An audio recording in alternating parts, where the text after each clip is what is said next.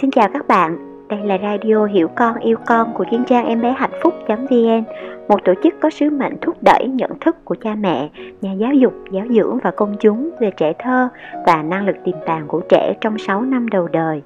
Radio Hiểu Con Yêu Con là một kênh radio trả lời các câu hỏi thực tế phát sinh trong những tình huống khó khăn giữa cha mẹ và con cái trong gia đình. Thông qua việc phân tích tình huống và đi theo kim chỉ nam dõi theo trẻ chúng tôi giúp phụ huynh thấu hiểu tâm lý đằng sau các hành vi hoạt động của con trẻ và từ đó yêu con theo cách tôn trọng và nhân văn hơn để mái nhà và cha mẹ sẽ luôn là mái ấm của con trong suốt cuộc đời Hôm nay, chúng tôi xin trả lời một câu hỏi dài từ một phụ huynh 31 tuổi đến từ thành phố Hồ Chí Minh. Xin chào em bé hạnh phúc. Tụi mình là ba mẹ của một em bé gần 4 tuổi, sống chung cùng với ông bà. Khi dịch xảy ra, tụi mình thật sự đã gặp khó khăn vì thiếu sự hỗ trợ của nhà trường và không có một môi trường sẵn sàng cho bé tại nhà. Tụi mình thật sự chưa là ba mẹ có thể làm mẫu cho con của mình và vì vậy hiện tại tụi mình đã thấy có khá nhiều điều khiến tụi mình suy nghĩ và thấy cần điều chỉnh về bản thân để giúp con vượt qua để có thể trở thành một em bé hạnh phúc trong nội tại của chính mình rất mong chương trình có thể đưa ra nhiều gợi ý và lời khuyên cho tụi mình với hai vấn đề bên dưới tụi mình thường đưa ra những khái niệm đúng và sai để con suy ngẫm vào hành vi của mình. Mỗi khi con có hành vi quá đà, thông thường là những hành vi rất rõ ràng trong việc đúng và sai về đạo đức và đi quá giới hạn của một hoạt động nào đó, ví dụ như là la hét người khác, quăng đồ, vân vân. Thường thì bé đều nhận ra hành vi và nói, con sai rồi, con xin lỗi. Tụi mình cũng đang do dự, không biết làm như vậy có được xem là một cách thức phù hợp để giúp con phát triển từng ngày trong tâm thức và đưa ra giới hạn cho con không? Vì tụi mình ở cùng với ông bà nên thật sự không thể tác động hoàn toàn để thay đổi những quan niệm vốn đã ở trong tiềm thức, mặc dù cũng đã có cố gắng nói chuyện và làm mẫu trước mặt ông bà, nhưng không tránh khỏi những điều thiếu sót từ phía tụi mình. Điển hình là việc tụi mình đã làm con hoảng sợ trong quá khứ, nhưng không tỉnh thức để nhận biết vô tình đẩy ông bà vào việc thỏa hiệp hoặc dung túng cho hành vi không đúng của con đó là nói dối. Tụi mình đã phát hiện ra sự việc này trong những ngày dịch giả tại nhà. Em bé có hành vi nói dối trong việc ăn uống không lành mạnh của mình, che giấu để ăn kem, ăn bánh và kẹo. Khi được ba mẹ hỏi, em trả lời không đúng, hoặc bà mẹ bắt gặp những hành vi mở tủ lạnh lấy kem ăn trong trạng thái lén lút, không biết phải nói như thế nào. Mình cũng vô cùng thất vọng và buồn khi chứng kiến cảnh tượng này ở con mình tụi mình có dành thời gian suy ngẫm và thấy hành vi này đến từ việc trong quá khứ đã làm em hoảng sợ. Dẫn đến bây giờ em rất muốn, nhưng không dám xin phép vì sợ ba mẹ không cho hoặc la mình. Mình cũng bình tâm và ghi nhận lại cảm xúc của con. Có phải con rất muốn ăn kem nhưng sợ ba mẹ la không? Mẹ nghĩ là ăn kem cũng không phải là vấn đề mình cần phải che giấu. Con có thể nói với ba mẹ về việc con rất muốn ăn kem trước khi con ăn và mình chỉ thỉnh thoảng ăn thôi vì nó không tốt cho sức khỏe của mình, như là việc bị sâu răng hay là sẽ bị ho đó. Sau đó thì bé có phản hồi, con nhớ rồi, con xin lỗi mẹ. Và vẫn tiếp tục hành vi như vậy. Tụi mình chứng kiến và vẫn nói với con như cách trên. Mình cũng có dặn ông bà là không mua, nhưng việc này có lẽ không hiệu quả. Mình đã phân vân không biết tụi mình có đang làm việc với con phù hợp hay chưa, vì sự việc vẫn tiếp tục diễn ra mình nhận thấy con vẫn chưa sử dụng được ý chí của bản thân, mặc dù có phản hồi với ba mẹ là đã hiểu. Và mình cũng tin là con hiểu. Hoặc nếu con không hiểu thì con đang cần sự hỗ trợ gì thêm. Mong chương trình giúp đỡ bằng một giải pháp tỉnh thức cho tụi mình để cùng giúp đỡ đồng hành với con. Rất cảm ơn chương trình radio đầy tính nhân văn và cộng đồng này. Chào bạn. Là những người làm việc trực tiếp với trẻ thơ chúng tôi rất đồng cảm với những vấn đề bạn đang gặp phải và hoàn toàn hiểu mức độ nghiêm trọng của tình huống đối với con trẻ của bạn. Vấn đề của gia đình của bé nhà bạn là một trong những vấn đề phổ biến của trẻ dưới 6 tuổi gặp phải trong giai đoạn đại dịch này. Trong thời gian nghỉ dịch, trẻ từ 0 đến 6 tuổi mặc dù không đến trường, nhưng trẻ vẫn luôn có một công việc, một nhiệm vụ liên tục không ngừng nghỉ. Đó là làm công việc xây dựng và phát triển bản thân mình trẻ làm việc 24 trên 7 không nghỉ cuối tuần không nghỉ quốc lễ và cũng không thể nào nghỉ vì đại dịch covid bình thường trẻ sẽ đến trường hàng ngày và có những hoạt động phù hợp với trẻ ở trường Nhưng trong những thời gian giãn cách xã hội, khi trẻ không đến trường thì trẻ ít có cơ hội được tiếp cận với những hoạt động này. Không phải gia đình nào cũng được cung cấp cho trẻ những hoạt động phù hợp để trẻ thực hiện công việc phát triển bản thân. Và như ta thường nói, nhàn cư vi bất thiện. Về điều này, bản chất của người lớn và trẻ là như nhau. Mọi con người đều cần làm những công việc yêu thích để có thể ở trạng thái tâm lý cân bằng, lành mạnh. Ở đây, chúng tôi nói công việc ở nghĩa rộng chứ không phải là công việc với nghĩa hẹp là mưu sinh. Khi được làm việc yêu thích của mình thì tâm trạng chúng ta sẽ thoải mái, cân bằng và an yên. Chúng ta sẽ tự tin, cảm thấy mình có ích, có giá trị, yêu đời. Chúng ta sẽ vui vẻ, hài hòa, hợp tác với những người xung quanh. Còn khi không có công việc, chúng ta trải qua trạng thái tâm lý chán nản, thất vọng. Điều này lại đặc biệt quan trọng với trẻ 0 đến 6 tuổi, giai đoạn mà trẻ đang xây dựng nhân cách và nền tảng của đời sống tâm lý. Những năng lượng để thực hiện việc xây dựng nhân cách khi không được sử dụng đúng mục đích sẽ bị xì ra theo những cách không mong muốn. Những năng lượng này cũng như nước chảy trong một dòng suối. Nếu nó chảy thuận lợi theo đường đi đúng của dòng chảy, nước sẽ hiền hòa. Nhưng nếu dòng nước bị chặn lại, bị ngăn lại, bị cản trở thì dòng nước sẽ trở nên hung dữ và có cảm tưởng là không thể nào kiểm soát được. Thế nên bạn sẽ nhìn thấy những biểu hiện lệch hướng của con xuất hiện nhiều trong những giai đoạn mà trẻ không kiếm được các công việc hoặc hoạt động phù hợp với nhu cầu của trẻ. Trong trường hợp của bạn, rất quan trọng là bạn phải ghi nhớ rằng trẻ đang trong hành trình phát triển và chưa đạt đến trạng thái chín chắn của một con người trưởng thành. Một vài biểu hiện tiêu cực trong hành vi không có nghĩa là đứa trẻ này đã trở nên vô vọng rồi. Chính vì đang trong tiến trình phát triển nên tình trạng hiện tại của trẻ chỉ là một tình trạng tạm thời mà thôi nhưng nói như vậy cũng không có nghĩa là chỉ cần niềm tin là đủ mà chẳng cần làm gì hết vậy bây giờ hãy xem thử chúng ta có thể làm gì để giúp trẻ quay trở lại trạng thái tâm lý cân bằng, bình ổn, quay về con đường tự nhiên của sự phát triển trong điều kiện hạn chế của đại dịch. Điều đầu tiên là cần phải điều chỉnh kỳ vọng. Không có gì sai khi bạn kỳ vọng, nhưng phải kỳ vọng đúng độ tuổi thì khi đó sự kỳ vọng của bạn mới có thể được trẻ đáp ứng. Kỳ vọng đúng độ tuổi có nghĩa là phải tương ứng với năng lực của trẻ trong giai đoạn đó. Ví dụ, con của bạn 4 tuổi, ý chí có ý thức của trẻ chưa phát triển mạnh mẽ đến mức mà trẻ có thể luôn làm theo như hướng dẫn và đề xuất của người lớn. Vậy nên, kỳ vọng là ba mẹ nói gì hợp lý con cũng sẽ làm theo là một kỳ vọng sai độ tuổi và vì thế chúng ta sẽ sớm thất vọng.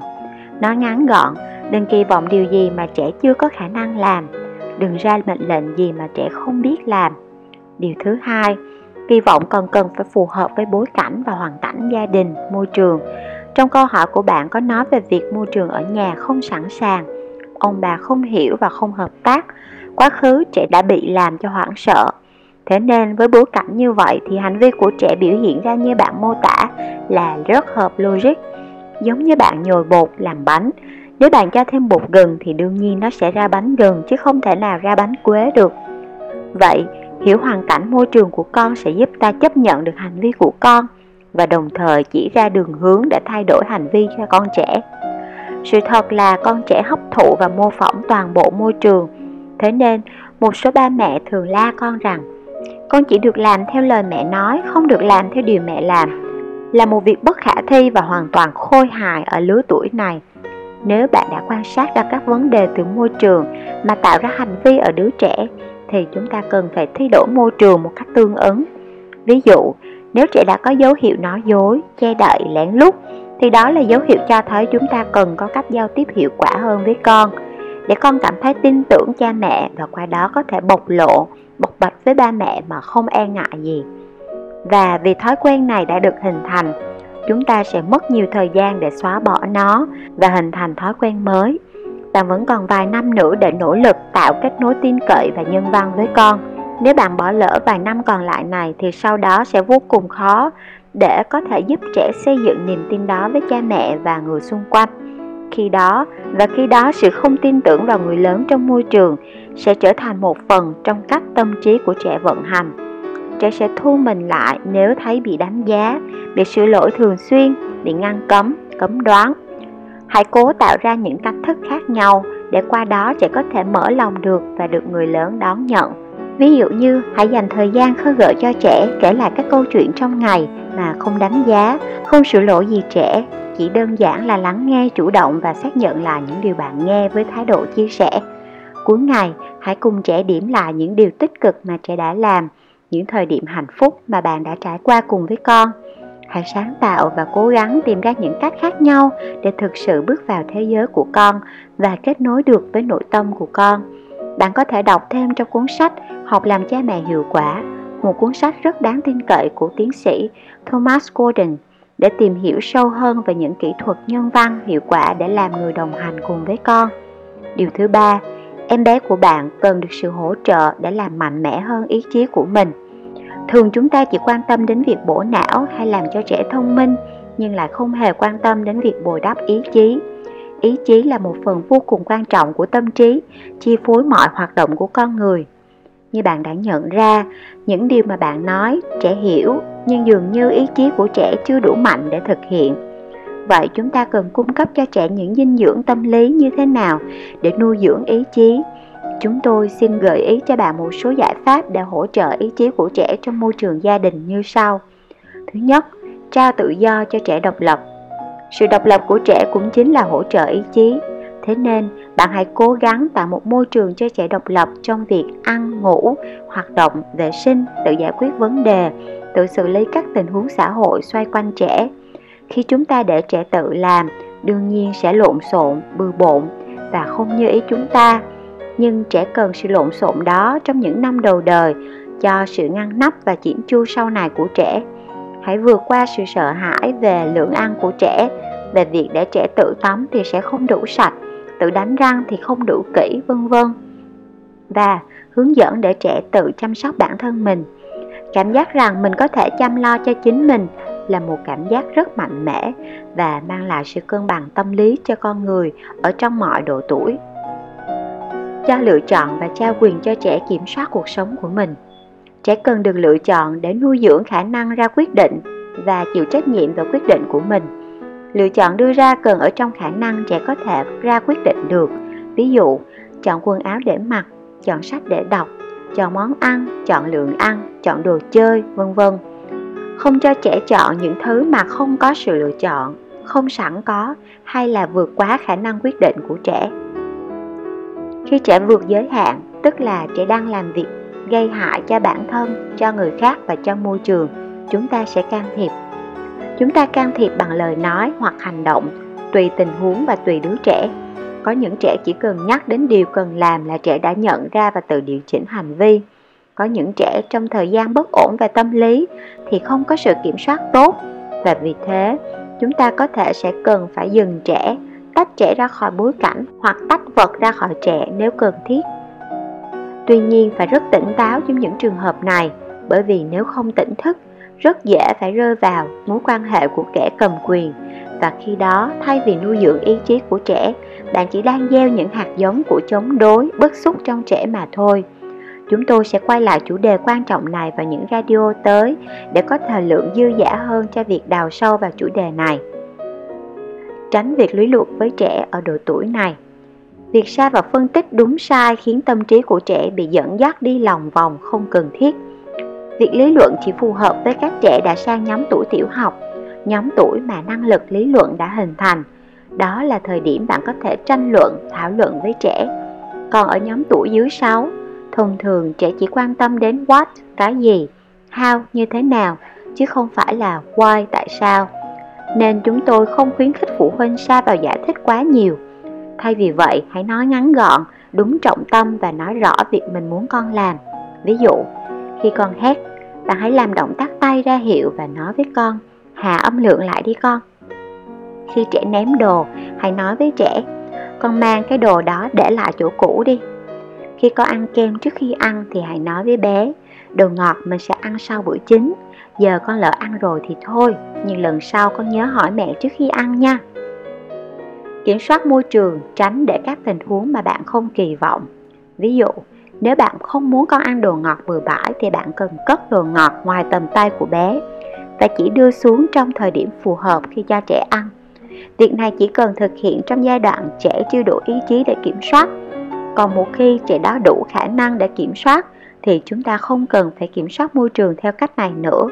Bạn thông báo về những cách vận hành trong gia đình mà bạn điều chỉnh để trẻ cùng hợp tác. Chúng ta thông báo về những thời điểm mà trẻ có tâm trạng thoải mái, ví dụ như trong giờ cả nhà ăn cơm tối, chứ không phải là trong lúc tình huống không mong muốn đang diễn ra. Ví dụ bạn có thể nói với cả gia đình, mẹ có mua kem tuần này, mỗi ngày mỗi người sẽ được ăn một cây, nhưng đây là đồ ngọt nên chúng ta sẽ ăn sau giờ ăn. Ai muốn ăn sau bữa sáng hay bữa trưa hay bữa tối là tùy mỗi người nhé. Khi đã quyết định áp dụng một cách vận hành, cách ứng xử nào đó thì cần giới thiệu với trẻ và cần phải nhắc nhở trẻ trong thời gian ban đầu vì trẻ cũng như người lớn đều có thể quên. Đồng thời, quy tắc là chung cho tất cả mọi người, thế nên người lớn cũng sẽ cần phải làm như những điều ta kỳ vọng ở trẻ. Bạn có thấy rằng thông thường người lớn sẽ nói to và không kiểm soát khi có bạn bè đến chơi nhà. Vậy mà khi trẻ la hét vì hào hứng thì ta lại không chấp nhận được. Như vậy thật là không công bằng với trẻ đúng không? Thế nên, trong gia đình chỉ nên có rất ít quy tắc, nhưng nếu đã đưa ra quy tắc thì tất cả mọi người trong gia đình đều phải thực hiện và duy trì. Phải cung cấp các hoạt động phù hợp cho trẻ làm. Đây là yếu tố tiên quyết để trẻ dần dần đạt được sức mạnh ý chí và có khả năng kiểm soát hành vi tốt hơn. Ở môi trường gia đình, bạn hãy cho trẻ tham gia các công việc trong gia đình. Có trẻ sẽ thích nấu ăn trong bếp, làm các hoạt động như cắt gọt, bầm, lột, giả thì bạn hãy tạo cho trẻ nhiều cơ hội ở trong bếp nấu ăn với mẹ. Có trẻ lại thích các hoạt động về kỹ thuật như dùng cưa, vặn vít, chà giấy nhám vân vân thì hãy cho trẻ làm những hoạt động như gỡ các linh kiện của một cái quạt cũ ra rồi lắp ráp lại có trẻ lại thích lau chùi, dọn dẹp thì những hoạt động như lau rửa xe máy, giặt chiếu sẽ phù hợp với con. Các hoạt động chăm sóc môi trường xung quanh này vô cùng kỳ diệu để giúp trẻ quay trở về trạng thái tâm lý bình ổn, an yên.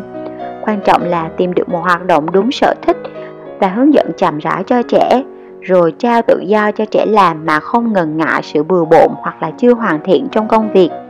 Đừng xa vào việc sửa lỗi. Lỗi là cơ hội để học tập cơ hội cho tâm trí trẻ làm việc và hoàn thiện. Quan trọng là bảo vệ sự hứng thú và niềm vui với các hoạt động có mục đích. Chỉ khi trẻ trải nghiệm được niềm hạnh phúc khi làm các công việc có ý nghĩa, khi đó những lệch lạc của trẻ sẽ được sửa chữa và điều chỉnh. Hiệu quả của những hoạt động việc nhà, thực hành cuộc sống này là vô cùng kỳ diệu mà tất cả các môi trường Montessori đều nhìn thấy hàng ngày, hàng giờ. Đây lại là nhóm hoạt động mà bạn rất dễ thực hiện tại môi trường gia đình hãy bắt đầu thử với em bé của bạn nhé. Chúng tôi tin rằng bạn sẽ trải nghiệm phép màu từ những hoạt động giản dị và bình thường này. Quan trọng là hãy luôn giữ niềm tin ở con trẻ. Con trẻ là niềm hy vọng. Luôn tâm niệm về điều này sẽ giúp chúng ta có động lực mạnh mẽ để thay đổi và tiếp tục hỗ trợ em bé của mình. Chúng tôi xin kết thúc radio số này tại đây. Nếu bạn có những bối rối và thắc mắc với con trẻ trong gia đình, hãy email chia sẻ với chúng tôi qua địa chỉ em bé hạnh phúc vn gmail.com các bạn cũng có thể truy cập vào website em bé hạnh phúc vn để tìm kiếm các bài viết đi theo triết lý giỏi theo trẻ, để tìm hiểu về sự phát triển của trẻ trong giai đoạn xây dựng nền tảng nhân cách trong 6 năm đầu đời. Tạm biệt và hẹn gặp lại các bạn vào thứ ba tuần sau.